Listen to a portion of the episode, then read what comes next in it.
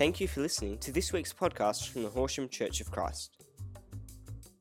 For more information, please visit our website at www.horsham.org.au.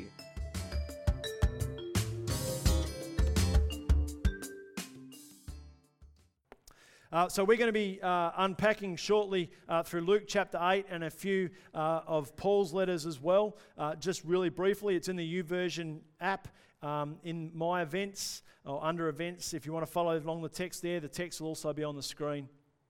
But I really just want to uh, introduce this new series and unpack what this might look like over the next few weeks. Um, the last few weeks, as we've spoken about, and if you haven't been here, I'd encourage you to download the podcast or listen to the messages, uh, especially if you're new amongst us or you're trying to settle into the life of the church. It gives a great picture of who we are and how we try and function a little bit. But what we learned over the last few weeks, as we're constantly reminded, and as Rob again has reminded us, is that our relationship with God is also a relationship with one another. We cannot separate the two. If we're followers of Jesus and we're in a relationship with God, we've recognized Jesus as our Lord and Savior, that is actually an invitation and even a command to be in relationship with one another.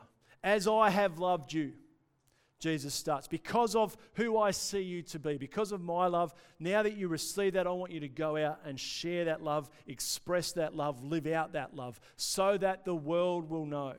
I think one of the things is we feel like we have to force it down, and yet the, the unique uh, wording of that passage in John chapter 13, verse 34 is that Jesus says, As I have loved you, now you just go and love people and let them catch up. let them run alongside in some sense. So, uh, but what we do know about our relationships is that our relationships can be exhilarating. Uh, ex- relationships can be messy uh, and unpredictable and fulfilling and just downright hard work. Um, and all of us are probably in the midst of one of those right now. Uh, relationships can be heartbreaking. We all know that. We've all experienced that, haven't we? Uh, the reality alongside that is that we continue to be participating in the changing nature of our society, in our culture and the relationships, how we respond to those. And what we want to do over the next few weeks is ex- or ask the question about how do we continue to explore, value, and fully participate in the gift of relationships. And hopefully, you'll see that unpack over the next few weeks. See, once upon a time, if you grew up in the church, and if you grew up in a church not too far from here, you understood and experienced the church to be family.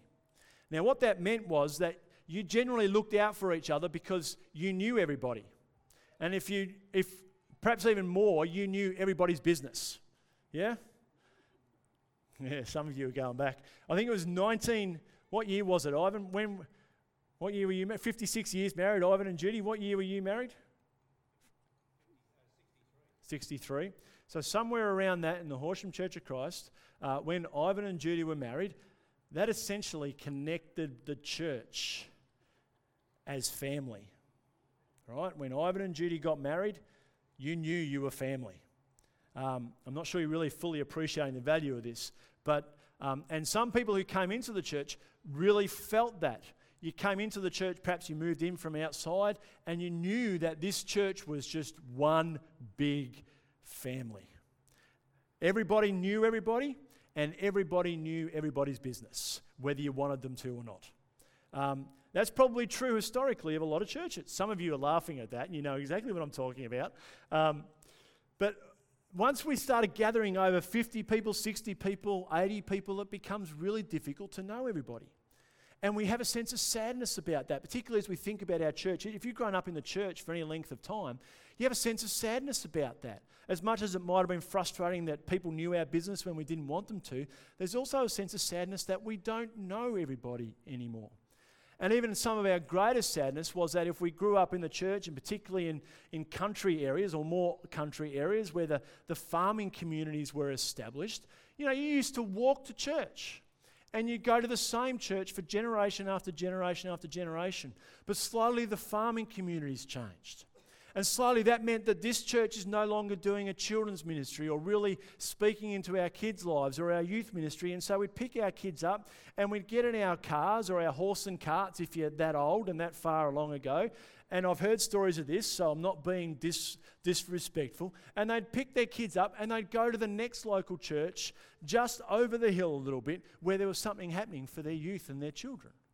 Because they recognised if they wanted to invest in their kids, they needed to shift out of what they knew. But that creates difficulty too because we don't know everybody.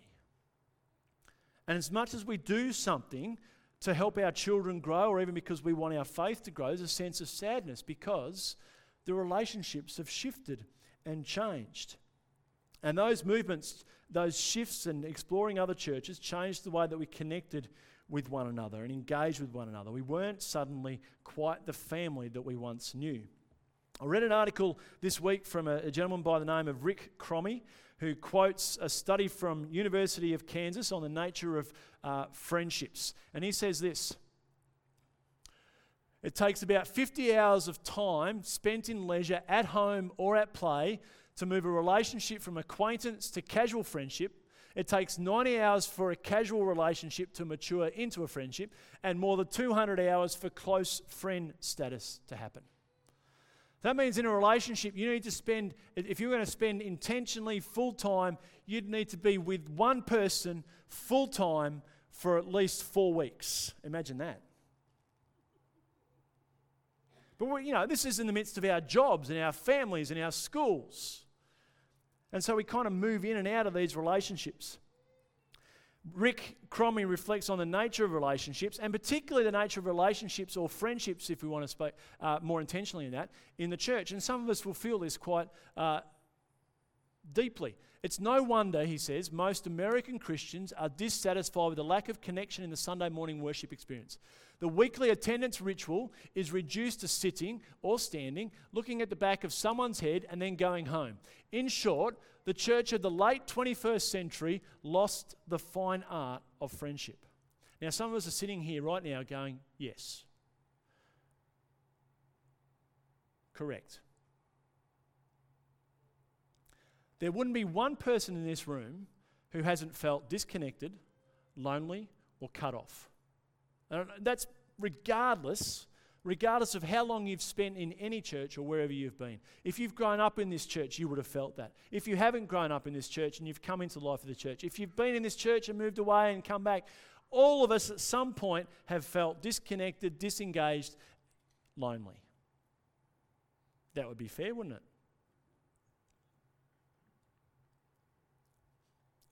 And it's really easy, and I know we can really then we start to point the finger and imagine what happened. But I just want us to recognize that and hold it there. Because what I want us to do today and then over the next few weeks is explore how we reclaim this gift of friendship and more particularly go and expand that in our relationship with other people. And can I be completely honest with you? There's a sense of struggle and tension in me because this seems really simple and really. Um, uh, I don't know what the word is, but I've really been struggling with it all week, and I've got to the place where I felt like it was important to do and just really strip everything back and just really re examine things because we might not be able to fix everything. But if I can respond personally to something different, and I hope this is how you might take this series and this message today, it might be something that I can respond to personally. What's one thing that I can do here today? What's one thing that our family can do here today? What's one attitude that needs to shift in me? Because friendship is not the responsibility. Your friendships are not my responsibility. I'm responsible for my friendships. and sometimes my friends find that really hard work. so, how do we reclaim the fine art of friendship? Well, I've got, a, I've got a few keys for you. Ready for it? This is from Scripture, so you'll find it really easy, you find it really straightforward, really engaging, really warming, and really welcoming. Are you ready for it? I feel like you're all just suspicious, actually, but greet one another with a holy kiss. all the churches of Christ send greetings. All the brothers and sisters here send you greetings. Greet one another with a holy kiss. Greet one another with a holy kiss. Greet all God's people with a holy kiss. Go.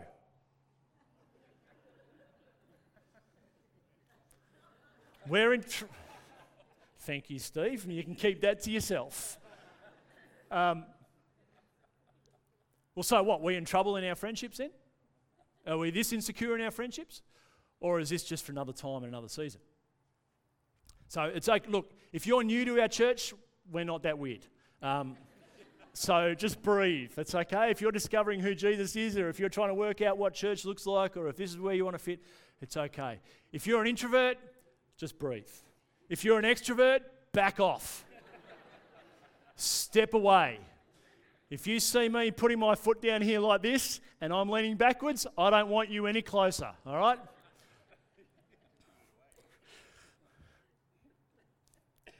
But for the early church, this was a significant time because this was a church under threat.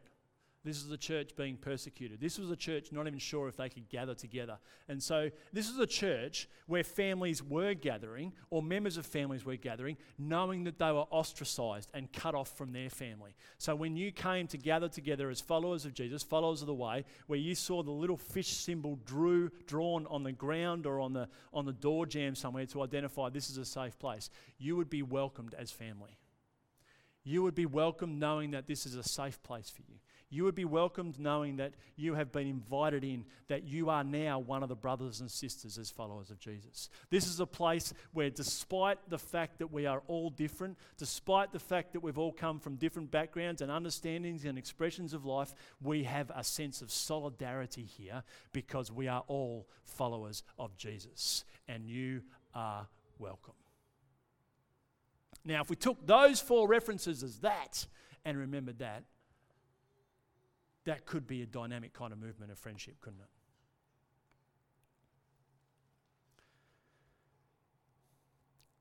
So, before the levels of discomfort increase any further, because I'm not suggesting by any stretch of the imagination that we adopt a holy kiss. I don't know actually what that would look like as opposed to an unholy kiss, but um, there's an image for you. But I do think it offers a power and possibility when we are wi- willing to greet one another. And this is the first of the gifts to simply greet one another. Have you ever thought about how often you say hello to someone? If you sleep with someone, you probably wake up and the first thing you do is say hello, good morning, or complain about each other's breath. I don't know. If you have children, maybe you go like we have uh, in our children's lifetime. We loved going in and waking them up with a song or switching the light on or pulling the blinds up and greeting them with some sense of joy, which I've always enjoyed doing considering I'm not a morning person either. So, um, so maybe getting up in the morning is about, uh. Some parents, you feeling that? Yeah. Uh. Yeah. Maybe. Um, Maybe it's the morning grunt. Maybe it's the wave to the neighbours as they go out the driveway. Maybe you do that in a crowd. Um, the arm wave, the head nod. You done that? Hello. You thought about how many often you would say hello or greet someone when you buy your coffee, when you go shopping for your groceries, or when you buy new clothes, or you're looking to purchase new shoes or new items, when you ring someone up to um, you you know, have you thought about how you say hello when you're frustrated at the utility companies? Because it's the, the other person on the other end of the phone, it's all their fault. Have you thought about how you say hello in that moment? How you greet someone? They've had 50 calls and you're the 51st one that's yelling at them. Or the 51st, or the first one who actually says hello and treats them like a human being. You, you try this. Next time you're talking to someone on the phone, you know how someone picks up the phone and they say, you know, so for argument's sake, um, you know, g'day, you've, you've reached um, energy company, whatever that might be, or phone company. Uh, you're speaking with Simon, how can I help you? You just stop in that moment, take a breath, and say, G'day, Simon, how's your day been? And you watch them not, listen to them not knowing what to do or how to respond. Because they're about business. How sad is that? How sad is that? But if you thought about wandering down the street, how many waves you've given, how many times you've raised a finger as you're driving your car? You do that? I do because I'm cool. Um, you thought about your email, I'll just move on. Um, you thought about your emails, your letters, your phone calls, the work. Hi, hello, g'day, morning, afternoon, oi. How are you? See, we underestimate the power of this simple gesture to greet one another. So, there's a story in Luke chapter 8. Jesus has been walking throughout the countryside. Crowd gathers and they're welcoming. He's come back into a, a, one of the townships that he's been visiting. A crowd welcomed him in Luke chapter 8, verse 40, for they were all expecting him.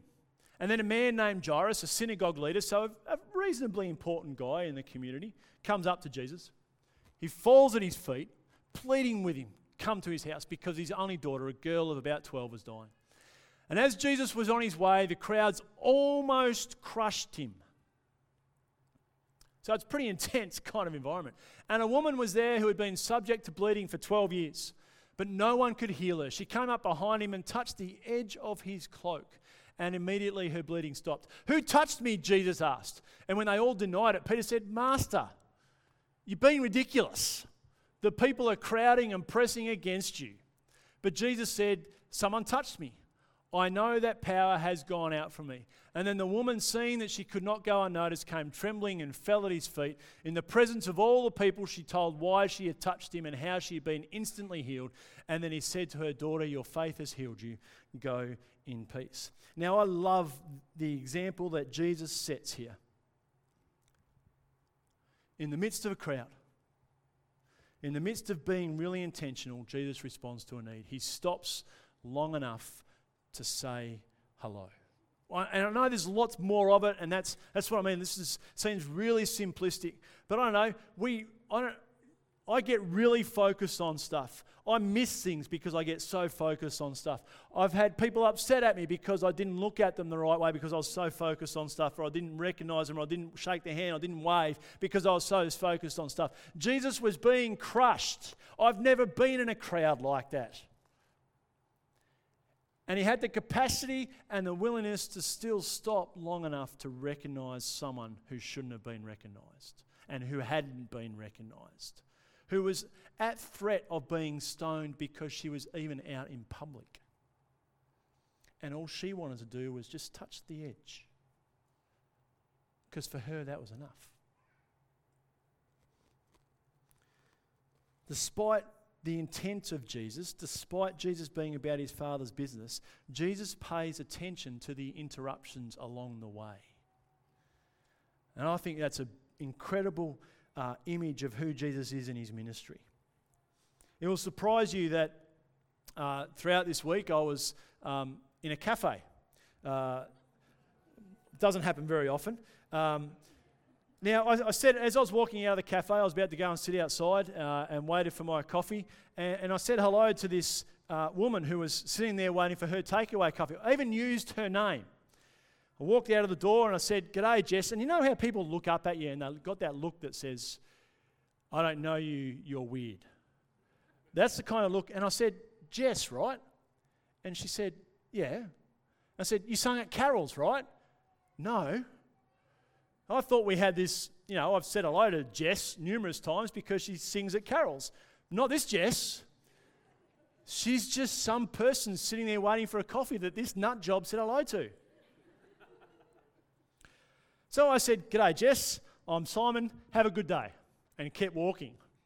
Now, one or two things happened. I either made her day or I freaked her out for the rest of the day. I would hope it was someone paid attention. The other thing that happened, not 45 minutes later, I was walking to another appointment in another cafe. Um, and a local tradie looks at me. You know that look that when people look at you and they go, Yeah, I do know you, but I'm not really sure. You know that look? So he's looking at me that way. And as I walked to him, uh, I said, G'day. And he goes, Simon, you, you play football. Must be my physique and my. um, and I said, yeah. Yeah, g'day. And I said, Steve. And he said, Yeah, Bushy. I still don't remember him. Um, now, I kid you not, in five minutes, I'd heard what had happened his career in the mines in six and a half minutes, uh, in, in working six and a half years in the mines. He's now working in Horsham, feeling overworked, underpaid, not really well respected or regarded in his job because the demands are so busy. He, I'd heard about how many children he had. He, I'd heard that he's no longer with his partner and the mistake that he made at work the other day. All because I said hello. So, some, this is the lesson in this greeting one another. Sometimes you're a weirdo, and sometimes you learn something. And either one's beautiful. All because we stop long enough. Just touch the edge of a cloak. See, sometimes when we greet each other, others, we look silly, and other times we get their life story. It might not be a holy kiss, but greeting one another is significant. And I want to give you several reasons why. I think greeting one another expresses a desire to be present. Now, we're not going to be able to give time, and please don't be upset if you're walking out of here and someone just gives you a wave and that's all you get. You've been seen. And sometimes if someone misses your wave, it's nothing personal. It's not really personal. You were just more present in that moment than they were at that point. There's this beautiful gift that Christians in the church like to advocate for called forgiveness where we release our disappointments, where we let go of our disappointments so we can start up fresh again the next day, the next minute. Remember, we dust our feet off, shake the dust off our feet so we can move to the next opportunity. Greeting one another expresses a desire to be present, creates opportunities to be present. It indicates when we greet someone intentionally and really purposefully, when we take the time to, to look in the eye, call them by name or ask them what their name is because we've forgotten that one person matters. One person matters. Jesus is being crushed by a crowd on his way to an important man's house in that local community because of his daughter dying, and he stops long enough for one person. One person matters. Greeting one another creates opportunities to go a little bit deeper. Yep, you might have a schedule, we might have an appointment. Okay. You might need to really be there at that time. That's okay. We might not be able to dismiss that, but to greet someone, here's their story. Sometimes we can be surprised by how much value we give to people simply because we looked them in the eye and we took the time to greet them. Now, there might be opportunity that comes out of that and builds out of that. They remember you, you remember them. They ring you up and say, Hey, I just really appreciated that time. Or you ring them up later and say, Hey, I'm sorry I had to keep going. Do you want to catch up? Creates opportunities to go deeper. Greeting one another creates opportunities just to care for one another. Now, it might not be in that moment, and it might not be in that second, might not be at that minute. Maybe you've got to go and do other things, as I've said, and maybe it's a bit similar to the previous three, but it's the element of care. Because what we know is that church is changing, community is changing. But if we can shine a little bit of light on relationships, it starts with a hello, a g'day, oi, afternoon, morning, how are you? See, when we greet people, we see people. And I know this can be difficult, especially in a crowd, as we've already expressed. And particularly on a Sunday morning. See, it's really easy on a Sunday morning to connect with our friends, to connect with our life group, to connect with our family. And I get it. Because on a Sunday morning, sometimes that's what we need. Yeah? Sometimes we want to come here and we want to catch up with those familiar faces. Sometimes you could be, I could be the difference between someone taking one step closer to Jesus through the church or one step further away.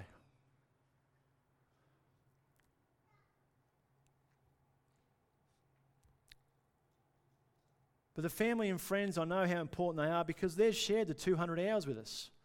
They feel safe. We trust them. But what about those who might be wandering around the crowd hoping that nobody notices them? See, the reality is, I, and I know when I hope that I'm not noticed, there are times where I've just appreciated someone saying g'day. Makes all the difference. And some looks, I know what the other thing about this is that sometimes some of you will come up to me and say, Oh, yeah, I tried saying hello to them and they didn't give me much. They said nothing, so I don't know what to do. It's pretty much what it's like. That's okay. Go up to the next person, start again. Go back to that person the next week and say hello again. Forgiveness.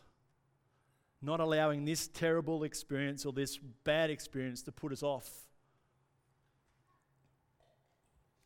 See, it's easy to point when people didn't see us. It's easy to express disappointment, frustration, and loneliness.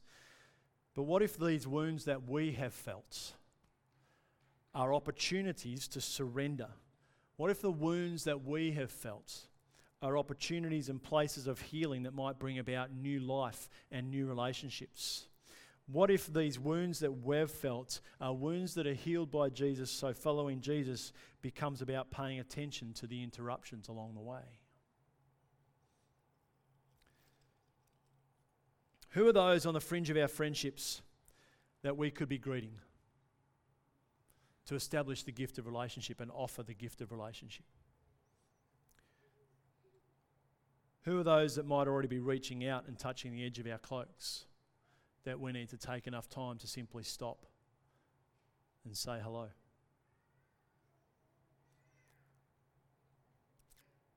There could be someone who's walked in today, or there could be someone that you meet throughout this week who simply wants to know that they are seen. And you could be the difference. I could be the difference. And the greatest gift we were given is a relationship that God has desired with us. It's been fully revealed, and one who's fully invited and openly invited through the life, death, and resurrection of Jesus. And because of his gift, we're invited to share it with others.